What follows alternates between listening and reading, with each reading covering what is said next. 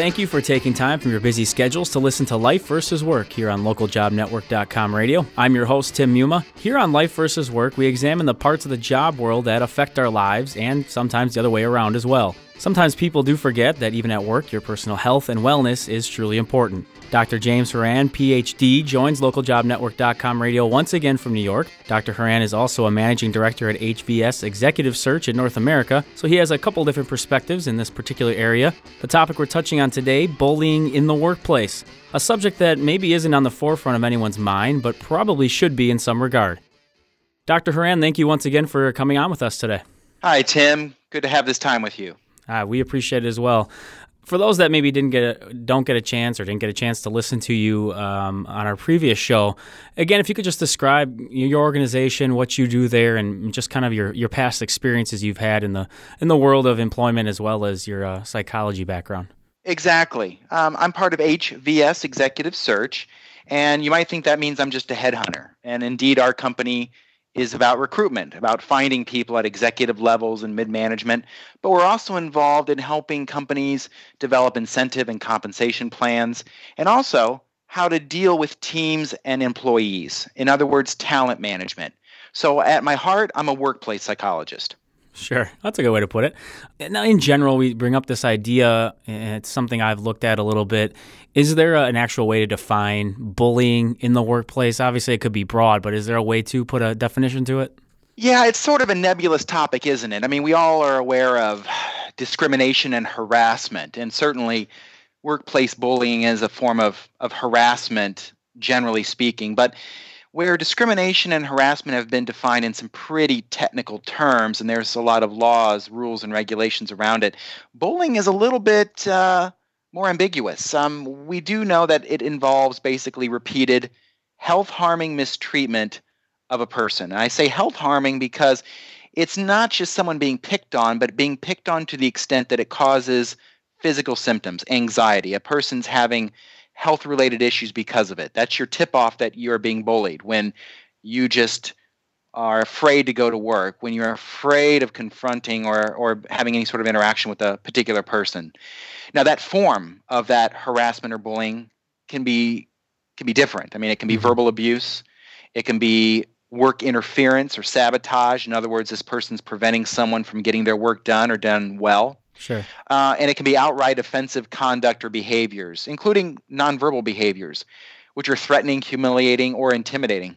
And with that said, some of the studies I've looked at and the research, um, there was a survey from 2007, so a little bit a while ago, but it did say it was the largest one they'd ever kind of tried to look into with this bullying. And it claims they're the people that took the survey that almost 80% left their jobs because of some sort of negative effect from what they would deem as bullying with that in mind and what you brought up there, does this seem like maybe it's a little underreported, undercovered in terms of whether it be media or HR type places, aside from just, you know, the general discriminatory stuff that obviously legally is talked about? I think it's probably reasonable to assume that it's underreported. I mean, we have certain statistics on prevalence, but those are only from the people that are willing to discuss it. And most people would be embarrassed. Sure. Especially if it happens to men people in general would be embarrassed to feel as if they're being manipulated or controlled at work. And also, you know, organizations aren't going to talk much about it unless there's some sort of a high profile, you know, harassment or discrimination case. People that are bulliers can actually be people that are liked in an organization. Okay. Um, they're people that tend to be aggressive. They can get a lot done. They push results. And let's face it, some supervisors don't always have a good understanding of how their people, their direct reports, get results. And sometimes people get results the right way by working with other people, building alliances, genuine relationships, being effective and efficient. But then there's other people that get results through fear, uncertainty, and doubt. And that's where the bullying, that's the landscape that it occurs in. Sure. And that leads a little bit into some of the situations that people talk about in that when they do feel bullied in some way, that there's this feeling of powerlessness, um, that they don't know where to turn, that sort of thing what have you seen or heard or even or maybe read about that creates this feeling of powerlessness? And even furthermore how can that i mean how can that be relinquished? How can they find some kind of voice that would help themselves or maybe even a coworker that they see is getting bullied? Well you're, you're putting me on the hot seat here tim. That's a big subject yeah, that's my uh, job you know. Yeah, that's your job. Yeah, I, I wish there was some uh, boilerplate uh, response I could give you. You're hitting on so many topics, but let me just say this: um, we all remember probably when we were in school on the you know the the, the playground, the uh, schoolyard bully, and what that felt like um, when you were being dominated, when you were being controlled and humiliated. Whether that was someone taking your lunch money or someone calling you names and a group of people basically persecuting you. We all remember what that felt like. And I think most everyone has had an experience like that. Mm-hmm but you hope as an adult that you grow beyond that sort of thing and, and we learn to have strong egos strong identities and that our skills and our talents count for something and that we've gained respect as human beings and as professionals. And so it really cuts a person. It really cuts into an employee when there's bullying eh, not just in a physical way through physical symptoms but also psychologically. Um, it's a way of being basically you know emasculated if you're mm-hmm. a guy. You know it's a way of being completely put down um, it kills your self esteem, your ego. It also starts making you doubt yourself. Um, usually, people, if they could have stood up to the bully, they would have. Um, and so, if, if someone's facing a situation where they don't know what to do, it's because they probably perceive that there isn't a network that they can turn to at their organization. There probably isn't somebody that's in a power uh, or a position to help confront the situation in a way that will have a good outcome for everybody. You, you mentioned how there are times where there there literally may be no one to turn to in effect. Let's say though you are some sort of you know you're a manager, you are maybe in a position a little higher up, and you do witness this among coworkers. You witness a certain case of bullying. Is there a certain procedure that you would point to or, or direct them to follow to make sure it doesn't become necessarily this this huge gossip type thing going on in the office, but you, you obviously as a as a human and as a manager, you want to rectify that situation. Oh, absolutely. And I guess common sense would say, oh, well, if you see bullying, confront it. Go and tell the person's supervisor or report it to human resources.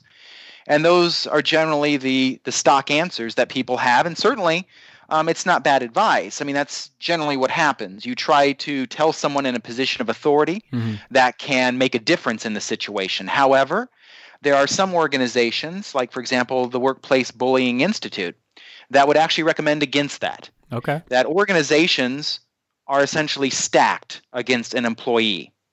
That, for example, it's not always in the best interest of executives uh, to discipline their top performing people if they're bullies because they still get results done. Mm-hmm. Um, so, or they may not even be aware of the behavior or they minimize it. Uh, going to the HR department, human resources, sounds like a, a logical, responsible thing to do. However, the Workplace Bullying Institute feels that, well, that may not help you either because HR by definition is not there to represent the employee it's there to represent the interests of the organization. Right. And the way that they handle it may be in the best interest of the company but may not be able to resolve something in a way that's satisfactory to you. Um, you could always of course go to uh, a lawyer but again not everyone has access to a lawyer or the, or the money for even a uh, you know just just just have a talk with a lawyer just right. just to talk about a case and get a sense of what should they do. So it's difficult to know generally speaking what to do. It really depends on the organization your level of trust with your own supervisor uh, your coworkers. But clearly the idea is not to suffer in silence which is probably what happens most of the time people either leave the situation like you've heard mm-hmm. they either quit um, or they're fired. Maybe the bullying gets to the point where the person is let go for whatever reason um, or the person just kind of suffers in silence. Sure. None of those outcomes are satisfactory. So obviously i would recommend that the person does what's in their best interest from a psychological standpoint and a physical standpoint. And sometimes that means leaving the job for another job Sometimes that means getting a lawyer, but the employee's health, the employee that's being bullied, his or her physical health and psychological well being is the first and foremost priority in my mind. A lot of companies are starting to realize that, you know, there needs to be better mechanisms, better systems of checks and balances to guard against impropriety in all of its forms mm-hmm. in the workplace, not just bullying, but but any form of impropriety. And they realize that uh, employees may not be very um, willing to step forward and give information to company executives or representatives because they don't trust that process. So there is a movement now, I've seen, in a lot of forward thinking companies to hire third party vendors that basically set up call in hotlines okay. to report impropriety. And therefore, it helps establish anonymity or at least establishes a sense of confidentiality and that there's a responsibility therefore for a third party to do something constructive with that information. And i've seen that that that does help. Also companies are starting to really learn and appreciate the value of anonymous employee opinion surveys. Now granted this is not going to work in every situation right. but when companies send out surveys to their employees not only to get a sense of their job satisfaction but to get feedback on what's working and what's not working in the organization in terms of its people practices in terms of its business practices.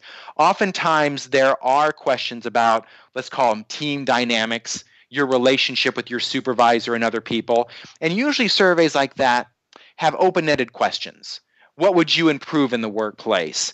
What are three things that you think you know we should do better on or we could be doing less of where people have a chance in their own voices, uncensored, to name names and describe situations. And usually, opinion surveys, Tim, are also handled by independent third party vendors.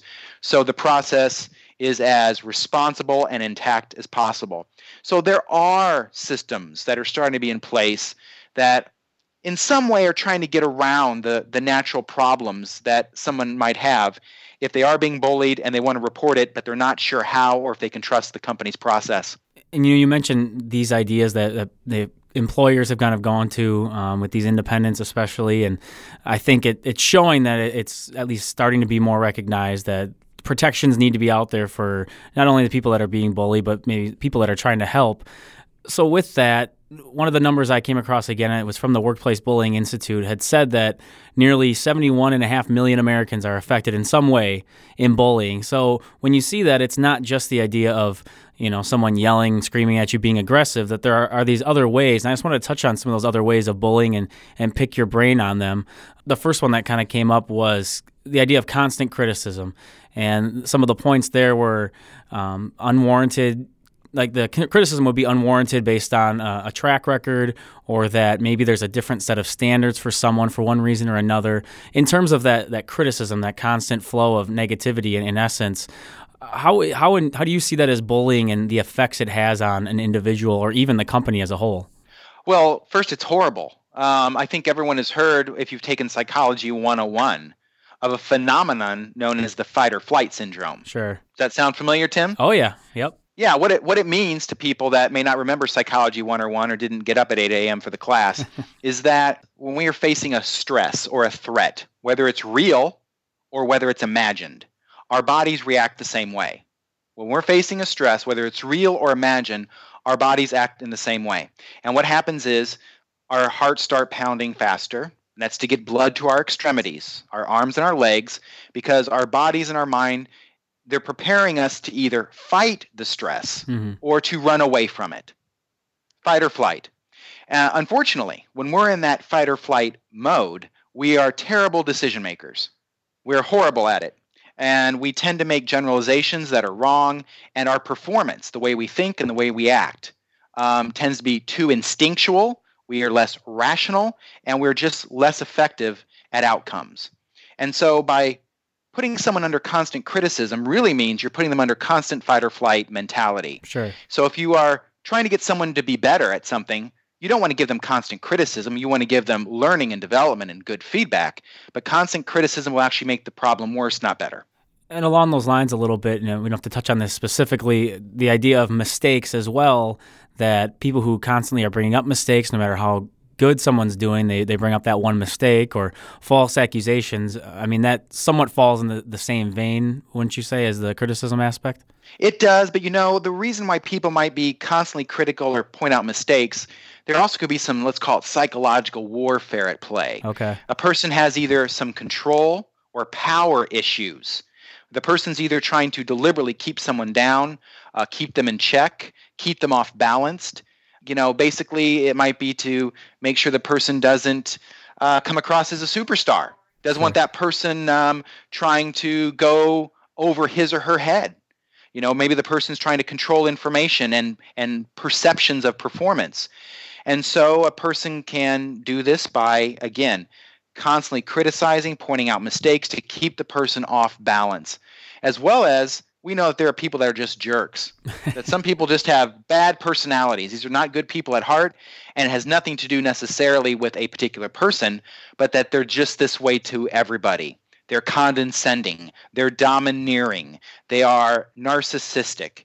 Um, and usually, people like that also can have very low self esteems. Sure. People that feel bad about themselves often take that out on other people in the form of criticism. I think it's interesting you bring that up, and this is a little bit sidetracking, but it sounds like the ideas of what the bully in these cases brings, uh, where they're coming from, that kind of thing. It, it sounds extremely similar to the same things you hear about happening in schools. I mean, is the psychology pretty much the same, even with a kid and an adult? Maybe a little more tactical at times, but relatively the same. I, I would say it is in in some cases, but in in school where it's primarily psychology. People are trying to establish identities, authority. They're trying to fit into groups. There's a lot of social status issues at play. Mm-hmm. Now, there's still social status issues at play in the workplace, but there also could be some very practical professional issues. A person could be a bullier, um, again, to get ahead, to keep people down as a way to position or posture.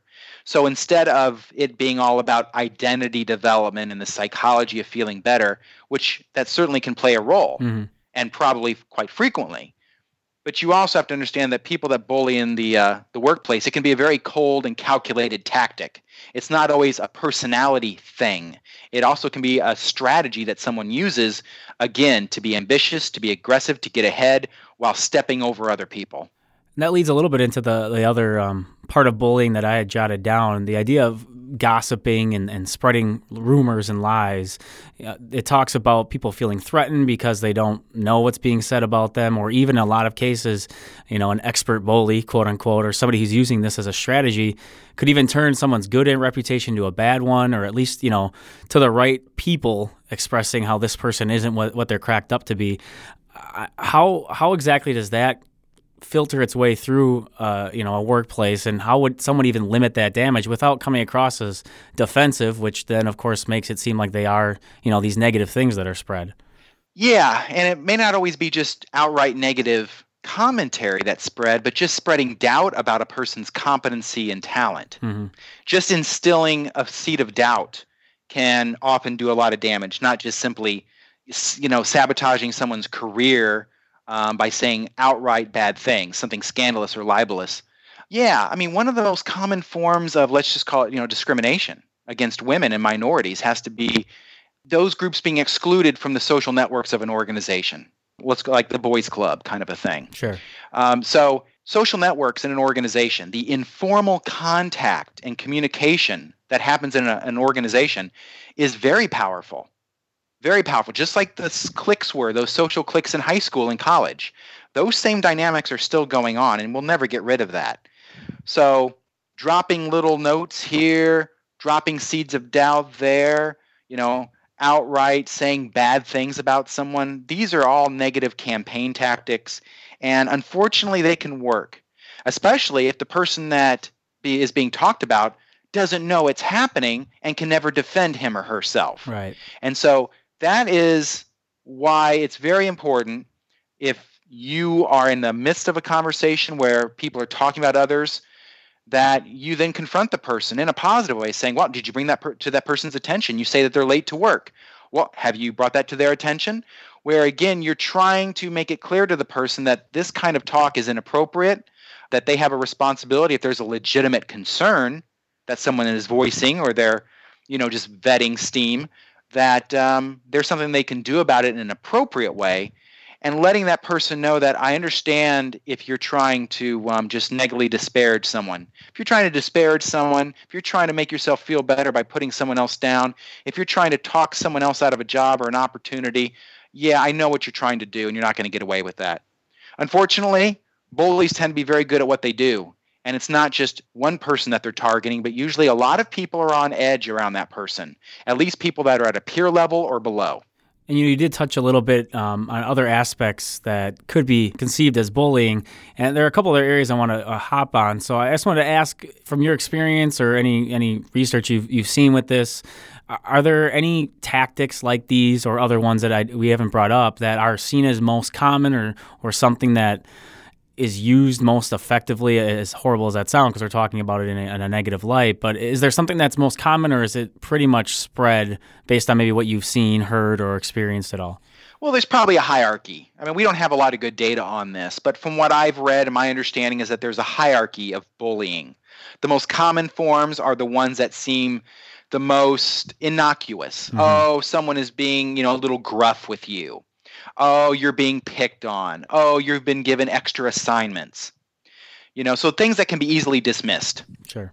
But if they keep happening over time and to a particular person and it seems to be resulting in some significant stress and anxiety in the person that's being targeted then that goes beyond just someone having a bad day or someone being a little gruff in their personality to hey something systematic is happening. This is mistreatment. It's not just a bad mood Okay. Next, outright verbal abuse, inappropriate language. Mm-hmm. And I, by language, I mean obviously it can be profanity, but also the tone that's being used, calling someone out and criticizing them in public versus one on one in private, um, yelling, outright yelling, um, or using a tone that, again, instills fear, uncertainty, and doubt. That, if it again is done over time in a systematic way, is mistreatment. I think you probably see that a little bit less, but again, it's probably more prevalent than outright offensive conduct and behavior, where someone might be physically abused, someone might be threatened.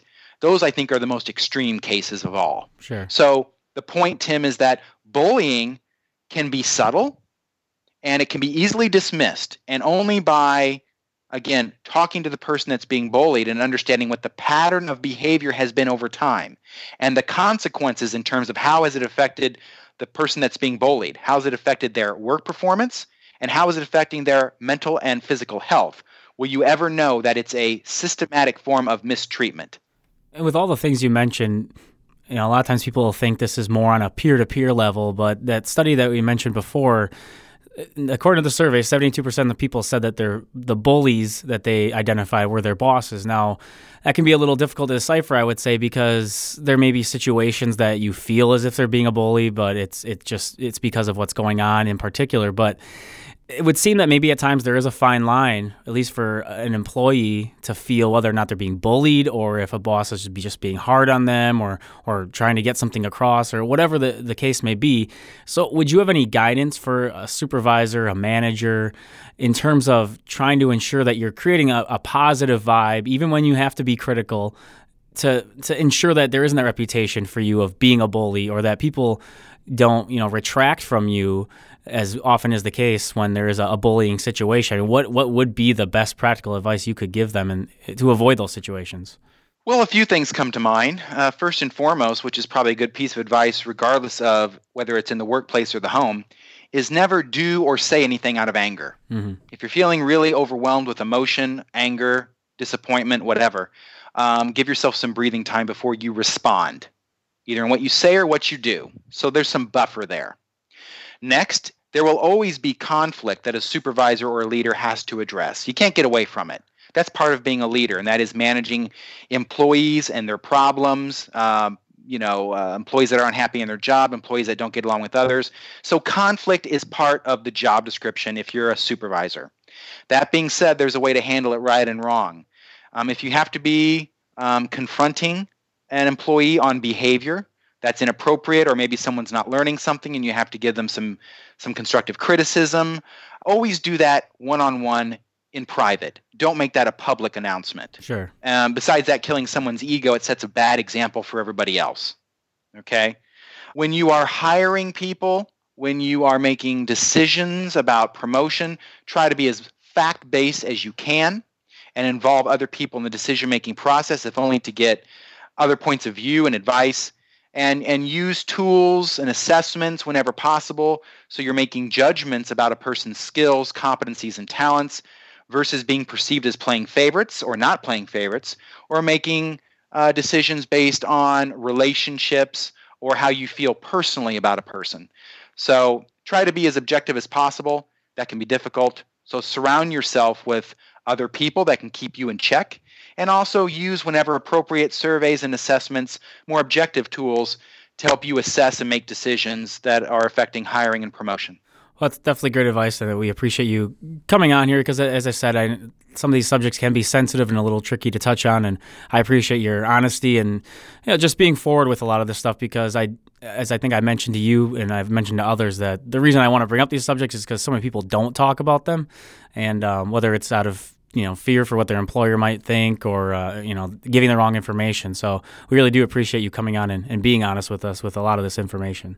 My pleasure. Always happy to help. And i recommend to your listeners that if they want to learn a little bit more about the psychology and prevalence of bullying in the workplace i recommend is just a general resource um, for them to go to workplace bullying institute. And they can find that at www.workplacebullying.org that's not the only resource, but I think it's a good one because they conduct research as well as help people in exactly the concepts you're asking about. What can we be doing as employees that it's that's going to help us combat bullying? What can supervisors and organizations do to protect themselves from these types of criticisms and pitfalls in a company?